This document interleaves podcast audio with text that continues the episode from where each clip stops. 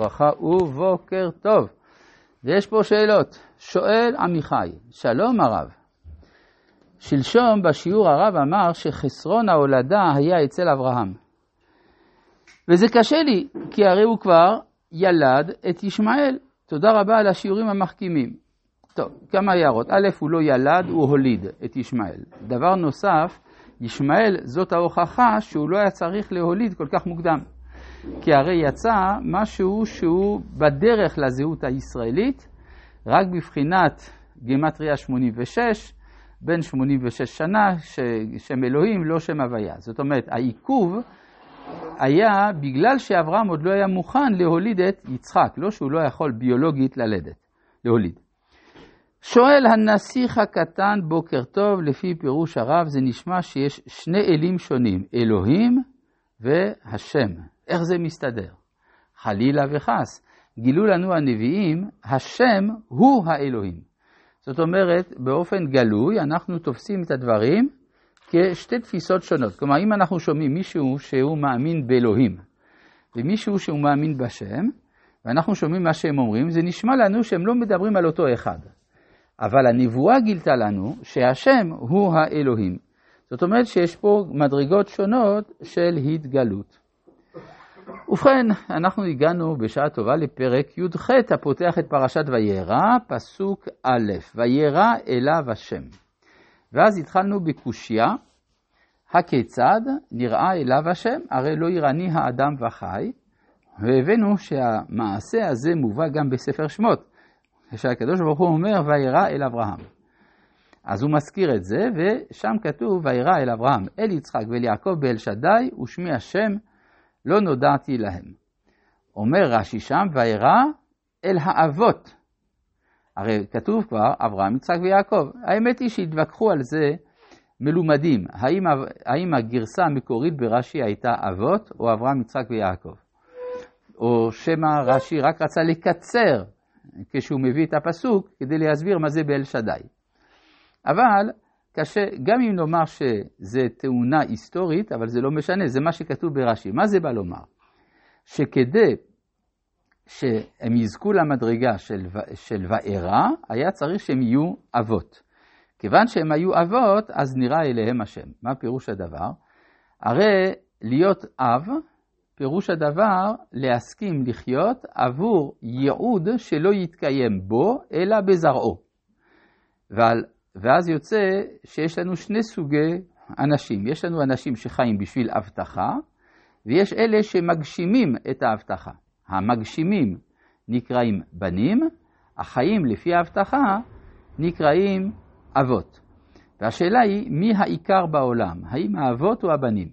כתוב בתורה, ודבר אל בני ישראל. כן, חז"ל אמרו, מחשבתם של ישראל קדמה לכל דבר שנאמר בתורה, דבר אל בני ישראל. אם כן, התורה ניתנה לזהות הנקראת בנים, אלה שמגשימים את ההבטחה, ולא אלה שחיים בציפייה להבטחה.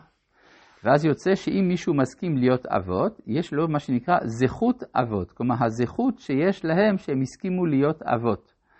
ואז יוצא שלהיות אב זה לא חיים, זה לא לחיות. אז אין פה בעיה שלא יראני אדם וחי, כיוון שהם לא חיו. ולכן הם זכו למדרגת וירא. אבל למה דווקא ברגע הזה? כי ברגע הזה שבו אברהם נימול, הוא כבר מגלה שהוא הופך מצדיק לאב. כלומר, הוא אה, מקדש את האיבר של ההולדה, כי מטרתו להעמיד אומה שהיא זו שתגשים את ההבטחה. זאת אומרת שבאותה שעה נראה אליו השם. וירא אליו השם. יותר חשוב להיות הבנים, וזו זכות שהוא הסכים להיות אב. כן, ואז נשאר, אה? סליחה?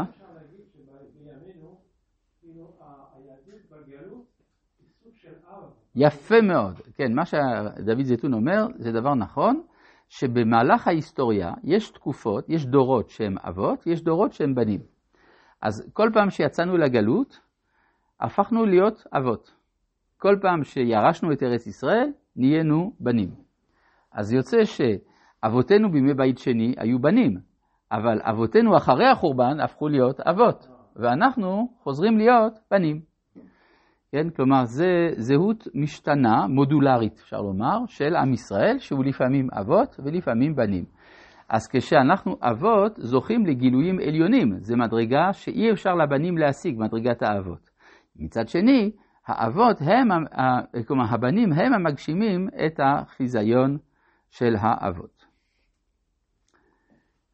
בואו נחזור לפסוק. להיות גם אב וגם בן, איך? אה, זאת אומרת, יש משהו באמצע. מה זה? למשל דור המדבר. דור המדבר זה דור אמצעי כזה, שהוא מצד אחד יצא ממצרים, מצד שני לא הגיע לארץ. ואז הדמות הארכיטיפית של דור המדבר זה משה. משה רבנו, שהוא לא מן האבות, אבל הוא גם לא מן הבנים, הוא משהו באמצע. כן. אז אולי הוא אפילו עוד למעלה מכולם. מה אתה אומר?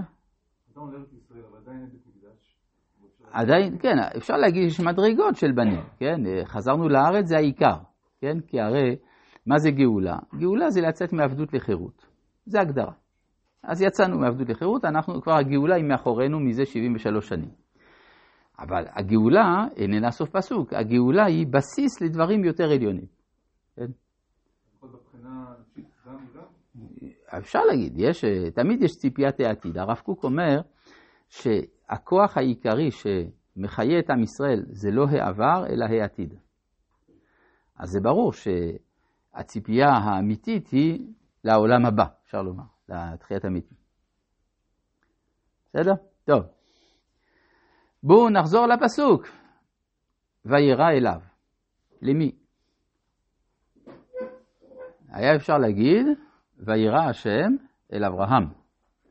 כמו שלפני כן כתוב בפרק י"ז, שהשם נראה אל אברהם, אחר כך ויאמר אלוהים אל אברהם, המילה אברהם חוזרת בצורה מאוד מאוד ברורה לכל אורך פרק י"ז. פתאום בפרק י"ח, אברהם נעלם, וירא אליו השם, ולא נממרה, והוא, מי זה הוא? יושב פתח האוהל בקרום היום, ויישא עיניו, וירא, והנה שלושה אנשים ניצבים עליו, וירא. וירוץ לקראתם בפתח האוהל וישתחו ארצה ויאמר. אתם רואים שבאופן מאוד מאוד בולט, הכתוב החליט לא לכתוב את שמו של אברהם. אז מי זה היה אותו הוא שאליו נראה השם? במיוחד אם אנחנו נלך בעקבות ספר הזוהר, ששואל מי הם שלושה האנשים? אומר הזוהר, אלו אברהם, יצחק ויעקב. ככה אומר הזוהר. שהוא ראה את אברהם, יצחק ויעקב. יש רק בעיה אחת, לכאורה אברהם זה הוא, יצחק עוד לא נולד, יעקב עוד לא חושבים עליו. אלא, ברור שמדובר פה במידות, מידות עליונות. מה בעצם רואה כאן הרואה? הוא רואה את הדורות העתידים לקום. כיוון שהוא עשה ברית מילה, אז מאותה שעה הוא הופך להיות מן האבות. אז הוא רואה את אברהם, יצחק ויעקב, אבל מי זה הוא?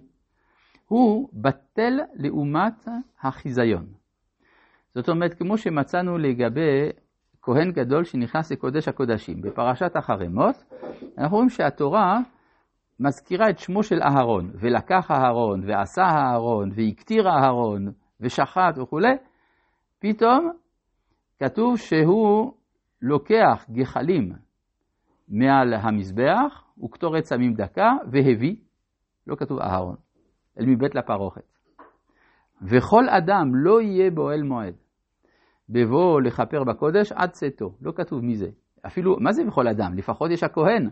לא, אפילו הכהן כבר לא נמצא שם. לעומת הגודל של המראה, של החוויה, אז הוא בטל לאותה החוויה. ולכן אפשר לומר שבאותה שעה אברהם הפסיק להיות אברהם, הפך להיות הוא. מה שמהווה עוד היבט נוסף ללא יראני האדם וחי, אין פה בעיה, אין פה אדם. רק לאחר מכן, בפסוק ו', וימהר אברהם האוהלה. כשהוא צריך לעשות מעשה, אז הוא חוזר להיות אברהם. אבל במשך חמישה פסוקים, ניתן לומר, אברהם נעלם לגמרי מן הזירה. וירא אליו השם. איפה? באלוני ממרא. מי זה הממרא הזה? ממרא, אחד משלושת האמוריים שהם בעלי ברית אברהם, ענר, אשכול וממרא. נשאלת השאלה, מה זכה ממרא ששמו מוזכר דווקא באותו מעמד ייחודי כל כך, יותר מכל אדם.